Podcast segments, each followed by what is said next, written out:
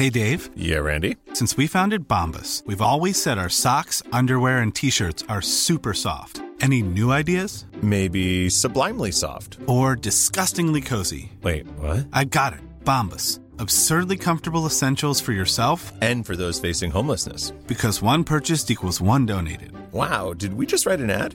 Yes. Bombas. Big comfort for everyone. Go to bombas.com slash ACAST and use code ACAST for 20% off your first purchase. Introducing Wondersuite from Bluehost.com. Website creation is hard, but now with Bluehost, you can answer a few simple questions about your business and get a unique WordPress website or store right away. From there, you can customize your design, colors, and content. And Bluehost automatically helps you get found in search engines like Google and Bing. From step-by-step guidance to suggested plugins, Bluehost makes WordPress wonderful for everyone. Go to bluehost.com/wondersuite.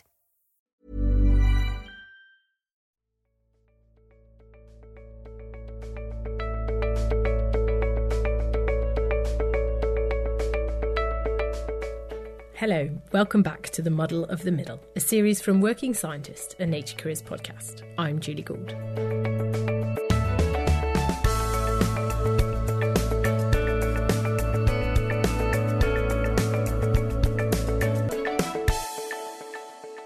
I hope that this series so far has given everyone a good insight into the mid career stage of a working scientist's life the ups and downs, the goods, the bads.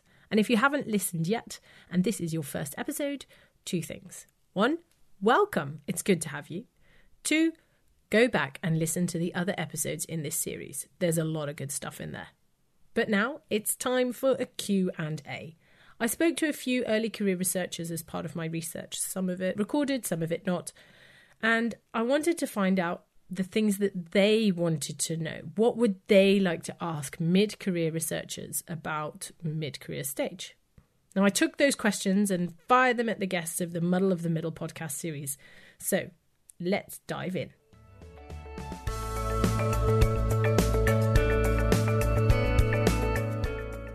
One of the people I reached out to to find some questions was Sarvena Sarabipour.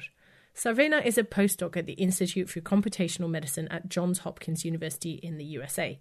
And aside from being an active researcher, Sarvena is also an active participant in the Future PI Slack community, which is, here I quote, an informal peer mentoring group for biomedical postdocs who are interested in staying in academia, end quote. They also, by the way, have groups for those looking to transition into roles outside of academia. Anyway, so Sarvena had a few questions, and although they are voiced by her, they actually represent a bunch of questions that many mid career researchers have asked on the Future PI Slack community. So here we go. Let's have the first question. mid-career faculty are interested in administrative positions and leadership positions in the university. So it would be interesting to know how taking those up would affect the mid-career faculty's research. Hi, I'm Andrea Armani. I'm the Vice Dean and Professor of Chemical Engineering and Material Science at the University of Southern California. At my university, I was uh, one of two full female professors in my department. This was at a time when institutions were encouraged to have minority representation on all committees, boards, on award things, or anywhere really. And this is a good thing, and there are good thoughts behind it. But it is hard when you are one of the only ones in your department that fit into that group of people. So suddenly, uh, I was assigned to everything. Uh, because I was a full professor. So when you had a you know, search for a full faculty member, I was it. Like I was by default the person that had to do it because I was the only eligible person. But then also in my field, I was being assigned to a lot of program committee things and you know being chair of a lot of things. So it was it was truly a step function because every aspect of my life suddenly increased. It, so it was very much not gradual. It was over a span of three years. I went from having like a few committees to suddenly having 30 because I counted at one point. Um, so it was, it was a lot of time and it was very much a distraction from doing research. Okay, now 30 committees is a lot. And please note, not everybody does this. There are people who take on administrative or committee and leadership work, and it becomes very much a part of their career. And one of those is Charu Kaushic.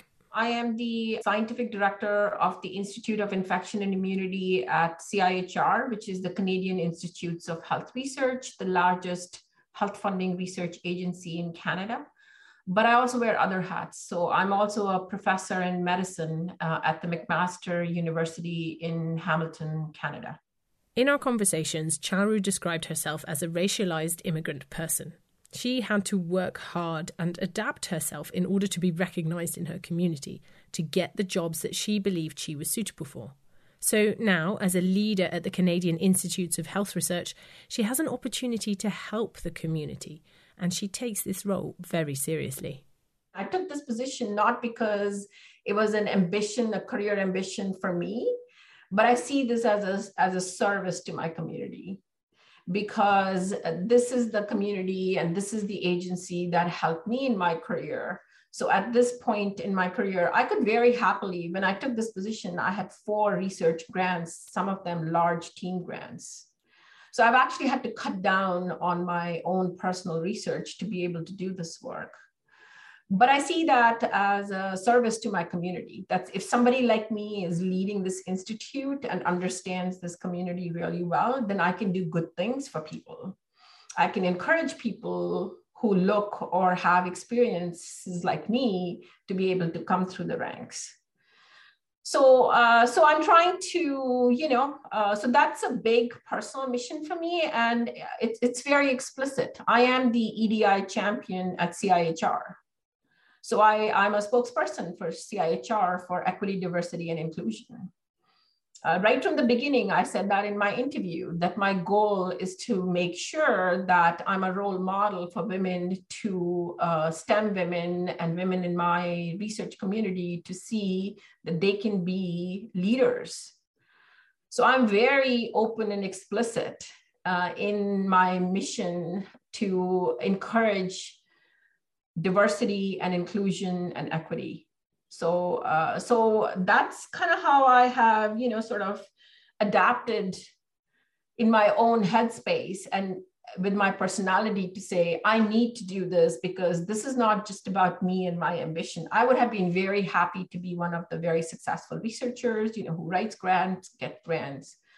Uh, but clearly I'm capable of more because I was doing a lot of work just not getting the recognition or have the influence that I have now. So, on behalf of many early career researchers, Sarvena Sarabipour had another question. How universities treat their employee, their faculty at the mid career level compared to the early career level. I think sometimes ECRs hear that things are different with the university at that stage, but we don't really know. they're much less supportive, I think. They expect a lot. This is Inga Mewburn. She's the Director of Research Development at the Australian National University, but you may have heard of her as the thesis whisperer on the internet. And she really tells it like it is. It's it's like being middle aged, you know. Everyone expects you to you're not partying anymore. And no one's sort of coming and, and giving you good advice to stop drinking so much. Like they're like, you should be able to handle I was about to say, you know, I know, but it's probably not a swearing podcast, but you know, you need to be able to handle it. And so they expect you to be able to do that. And so they don't, and when you can't do it, um, the consequences can be quite brutal. And then you're, a lot of people also dealing, of course, with young children and family, and then they've got older parents. Um, and so people are doing the juggle really hard at that point. And I think that they're, they're just not cut as much slack. So I, th- I think it's actually a really difficult part of your career, quite honestly. Honestly, indeed. But that's what we want, right? We want to hear what it's really like. Okay, Sarvena, over to you. On to the next question the department politics because as an early career faculty in a department you have certain um, some space to maneuver of course you are part of some decisions we think uh, and some not. But as a, as a mid-career faculty or someone who's tenure or someone who has funding, uh, things probably change at that stage. Political savviness is important in the mid career because when you reach mid career, you start looking around and saying, hey, things are being done well. but I have some ideas of how maybe they could be better. This is Cara Tannenbaum. She's a professor in the faculties of medicine and pharmacy at the Université de Montréal in Quebec, Canada. Or there seems to be a recurrent problem. Uh, and I think I have a solution to that. Why should other people suffer through the same, whether it's bureaucratic issues or promotion issues or hiring issues or equity issues or just efficiencies in the research that you're doing or sharing or team science, I have an idea. How does one implement change? So, mid career is a time where hopefully towards the end of mid career you've you've taken care of yourself and you start to want to take care of others and make the system better and you need to then become politically savvy and political political savviness for me means understanding what you need to do to to change things i guess um, so who makes the decisions how do you get on those committees how do you influence change when does change occur um, you know in early career and mid career you might be worried about promotion but who makes the rules for promotion? What if you want to change the metrics? Um, how do you get on a committee and advocate for changing those metrics instead of just complaining about the metrics that you might not think are equitable or reflective of 21st century science? So it's who you know, it's who can tell you how that works. That's political savviness. And I knew nothing. I learned the hard way. How would you advise that people build up their political savviness? I think that today, when you see a respected colleague, you can ask if they could. I prefer sponsor rather than mentor. Sponsor means that you offer to help that person and what they're trying to achieve and in return they support you. Whereas mentoring is really just advice but it's less of an action oriented kind of relationship. It's less bidirectional and more unidirectional. So i'm a big supporter of sponsorship. You could speak to the head of your department. Most people have annual performance reviews. You should come right out and say, I want to gain leadership experience. I'd like to gain political savviness. Is there a particular committee that you suggest that I sit on. Um, and if you do sit on a committee, then maybe approach a senior member of the committee, someone who maybe you're impressed with the way they handle the discussion and say, How did you learn that? And, you know, if you could go back in time, what would you suggest that I do? So I don't think you should be shy to ask for advice. I think you should ask for a lot of advice. I think in meetings and in, in conferences, if you see someone who reminds you of you or that you aspire to be like, or if you see certain skills that you know you need to develop, um, ask that person for advice or, you know, 10 minute chat, three questions, 10 minutes. Don't take up a lot of time and then and then feed back to them come back to them and say thank you that advice was helpful or i tried what you said it didn't work for me do you have another idea or I just wanted to let you know that it's been a year, but I actually got on that committee, or that piece of advice that you gave me, please give it to other people. It was very helpful. So that bi directional feedback relationship, I think, is key. Now, our final question comes from a researcher in Alaska. So, I'm Bia Diaz, and I'm a postdoc at the University of Alaska Fairbanks. When we spoke, Bia was at a crossroads about her future unsure of whether to remain in academia and stay the course or to pursue a scientific career outside of academia. As part of her research, she has actually spent some time speaking to other mid career researchers to find out what it is really like. But sadly, the feedback wasn't what she was hoping for. When you ask on your questions, like, what do you want to learn from these people? You really want them to be like a little bit more supportive with early career, not just like seeing like looking at early career with this futuristic or like ideally ideal oh my gosh i can't even talk right now. Like idealized idea of like oh early career is so nice. You guys have everything. You have like the flexibility. You have everything. Is so nice. When you're on my stage gonna be terrible. It's like okay can you tell me a little bit more of like positive things? So i'm like actually eager to move on. So I asked Bia if you could ask the podcast guests from this series anything, what would you ask? What is like your lessons learned? And I also like I have this list of like all the things that I didn't know back then that I would love that someone would tell me. So if people have those lists hiding somewhere, please share it. And not just like in the negative aspect, but positive aspects too. Hey everyone, I've been on the go recently Phoenix, Kansas City, Chicago. If you're like me and have a home but aren't always at home, you have an Airbnb. Hosting your home or a spare room is a very practical side hustle. If you live in a big game town, you can Airbnb your place for fans to stay in. Your home might be worth more than you think. Find out how much at airbnb.com/slash host. All right, here goes. I asked a few of our guests to share their lists of things they wished they'd learnt about before. And first up, we've got Leslie Rissler from the National Science Foundation. What would you tell your younger self? I would say learn a little bit about team building fundamentals, about conflict management, and leadership because these are things that will benefit you both professionally and personally.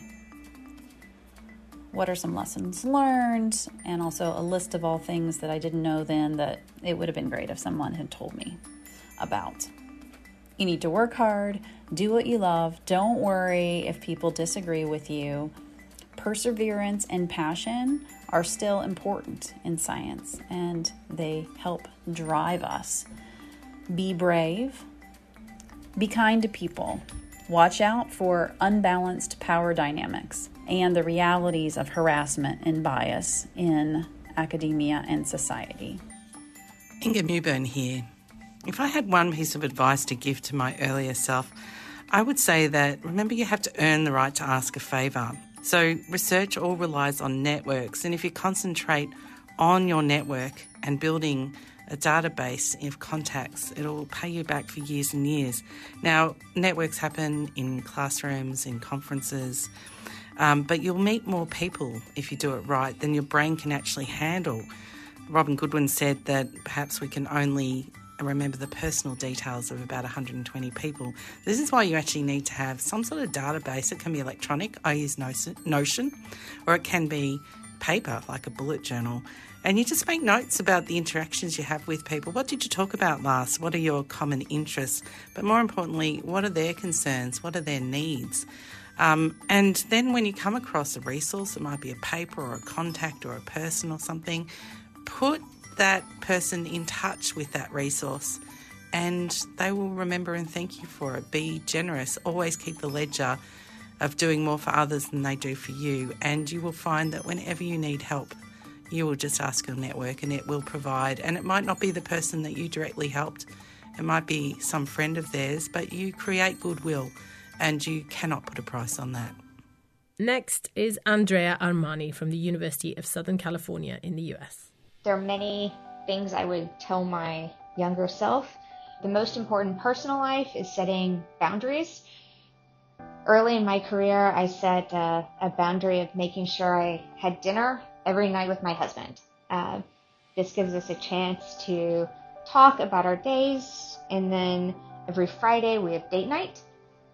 And this is really important just you know for the health of our of our marriage the most important uh, work advice is to make sure to learn something new every day. And this often takes the form of just going to a seminar that's not in the department, or if I'm at a conference, you know, going to a session that's outside of my specific field.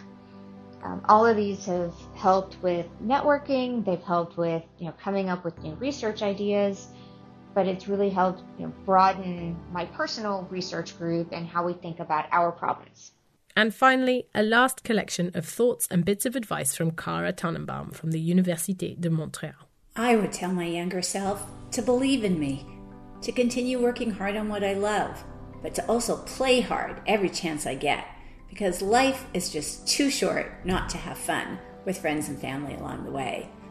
I might congratulate my younger self on her persistence and determination, despite all the difficulties and the barriers that she would have to overcome, because it's persistence and determination which ultimately lead to success.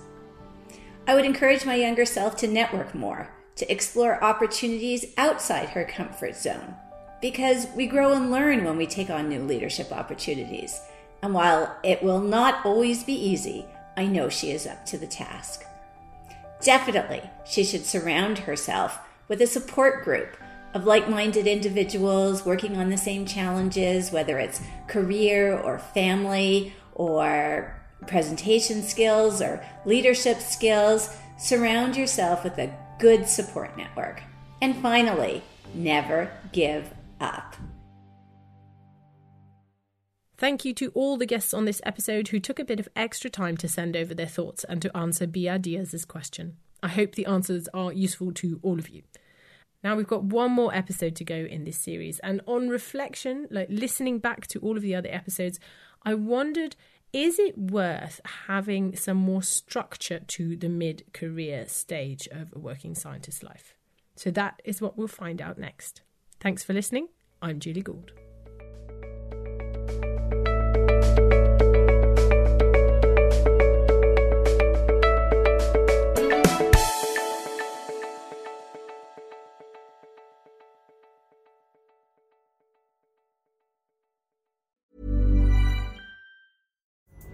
Pulling up to Mickey D's just for drinks? Oh, yeah, that's me. Nothing extra, just perfection and a straw. Coming in hot for the coldest cups on the block. Because there are drinks, then there are drinks from McDonald's. Mix things up with any size lemonade or sweet tea for $1.49. Perfect with our classic fries. Price and participation may vary, cannot be combined with any other offer. Ba da ba ba ba. Without the ones like you, who work tirelessly to keep things running, everything would suddenly stop. Hospitals, factories, schools, and power plants, they all depend on you. No matter the weather, emergency, or time of day, you're the ones who get it done. At Grainger, we're here for you with professional grade industrial supplies. Count on real time product availability and fast delivery. Call clickgrainger.com or just stop by. Grainger for the ones who get it done. Before Shopify, were you wondering where my sales at? Now you're selling with Shopify, the global commerce platform supercharging your selling. You have no problem selling online, in person, on social media, and beyond. Gary, easy on the cha-ching. oh, sorry, but my Shopify sales are through the roof. Start selling with Shopify today and discover how millions of businesses around the world use Shopify to ignite their selling. Sign up for a $1 per month trial period at shopify.com slash listen. Shopify.com slash listen.